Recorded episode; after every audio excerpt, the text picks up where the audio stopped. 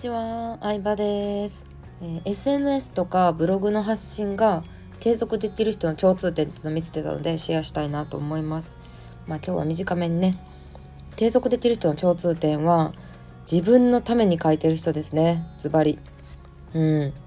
自分の記録として書いてる人。例えばこの何歳の時にどういうこと考えたかなとかうん旅行に行った記録だったりとか好きな素敵なお店見つけたらその自分が忘れないための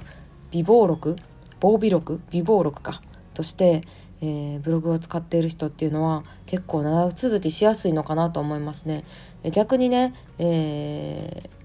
ー、結構すぐに辞めてしまう人の特徴っていうのはアクセス数だったりとかうーんか一生懸命書いてるのになかなか見てくれる人がいませんっていうタイプの人がすぐに辞めてしまう人がやっぱり多いなと思いますね。周りからどう見られてるかっていうのもちろんね人間なんで気になるんですけど周りからどう見られてるかと自分の行動っていうのは全く関係ないです。うん、だって周りの目でさ自分の行動を変えてたらさもったいなくね？もったいないですよ。自分の人生を決めてたら。それはなんか仕事とかさ組織の中で働くんだったら、まあ、私は周りの目とかを気にしなきゃいけないこともあると思います。自分だけで仕事してるわけではないので。でもブログってさなんか本業がなんか本業以外の楽しみを見つけるために始める人が多いと思うからさ。だったらもうなんか自分のために発信してることってさ誰かのためになってるんですよ絶対。うん、同じ自分が凡人であればあるほどさ自分みたいな人っていっぱいいるからうん。なんかこのカフェ美味しかったなって思ったらそれがさあじゃあここ例えば京都観光行った時はこのお店がいいんかみたいな感じで参考になったりとか。うーん。まあ恋愛とかね子育てで悩んでることでもねそのことを素直に書いてたらさ何歳ぐらいの子供の人はこういう感じで悩んでるのかとか。うん。なんかもう別に誰にも見られなくても自分の記録みたいなんで書くっていう感じの人の方が続いてるなっていうのはもうかなりたくさんのねブロガーさんだったりとか、えビジネスやってる女性を見てきて思ったことですかね。うん。そうそうそう。ね、まあ、のもちろんそういう承認欲求だったりとか人から見られるっていうのをゼロにすることはできないですけど別にだ誰に見られなくてもまあ自分のためですよ。自己中になりましょうそこは、うん、もっと自己中になっていいなって思います。そうそうそう。でなんかうん。もうほんとブログ私書いてたことなんて大したこと書いてないですからね全然。もうなんか大したこと書いてない方が面白くないですか？お客さん目線で見た時に。もう合コンで会った人の感想。最悪ですよね。感想書いてたりとかなんだろう。デートで行ってよかったお店とかうん買ったもの紹介とか。もうそんなんでしたね最初。うん。なんかね実は一時期はビゼプラチナムっていう脱毛サロンのあのアフィリ報酬がめっちゃ良かったんですよ。そのねお客さんはね200円とかしか200円お試しコースみたいなんしかね払わないんですけど私には7,000円もらえる1件紹介した7,000円もらえるっていう激アツ案件がありましてすごいじゃん。まあその仕組みはまた別のやつで解説します。そうお客さんは200円しか払ってないにもかかわらずですよ水プラチナムは広告代理店とか紹介者に1万円近くのお金を払うことができるんですよっていうビジネスモデルを組んでるんですよね。それをやっても損しないような。まあそれはちょっと話長くなるんで置いといて。なのでビゼの紹介記事を書いてたんですよ。でもクソつまんないなと思っちゃって。うん。なんか自分で読んでもつまんない。実際全然クリックされてないですしね。うん。まあそうですね。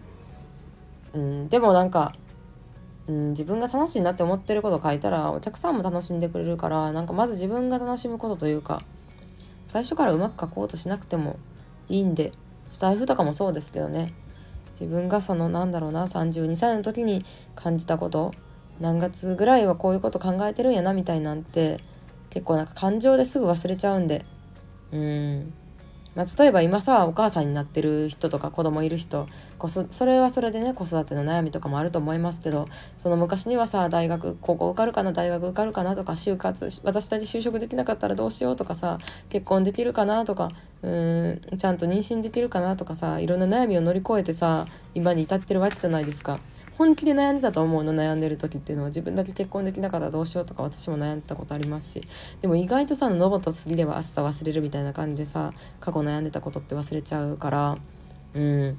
なんかその時の感情を記録しておけるっていいなって思います。こんな風に音声で。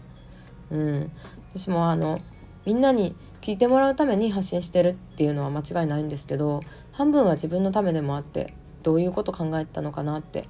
うん、日記とかね伝えてたら過去振り返ったりもできるんですけどその時にどういう感情やったかっていうのはやっぱ思い出す作業って大変なんですよね。うん、だからなんか過ぎたらもう忘れちゃいますけどこういうのが大変だったなっていうのも後から思ったらね笑い話になったりとかもう値段になったりとかしますからねそういう風になったらいいなっていう感じですね。うん、公式ブログの方ではですね旅行のカテゴリーがあって旅行記とかねいいホテルに泊まった時の感想とか写真とかをたくさん載せてる記事を書いてるんですけどまあそれはねあの自分のためでもありますね。そのえあの時泊まっためっちゃいいホテルってどこやったっけ？みたいに探してまた泊まったりとかうん京都今京都行くよって言ってくれた友達やったらあの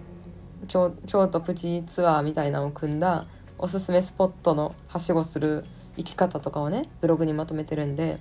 紹介したりとかね。実際なんか金沢旅行行ったんですよ。34年ぐらい前に。まあもっと前か。5年ぐらい前か。まだ結婚する前なんで。金沢旅行行った時に結構調べて旅行の予定プラン組んで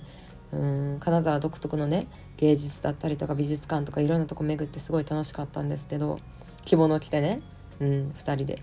でその時のね記事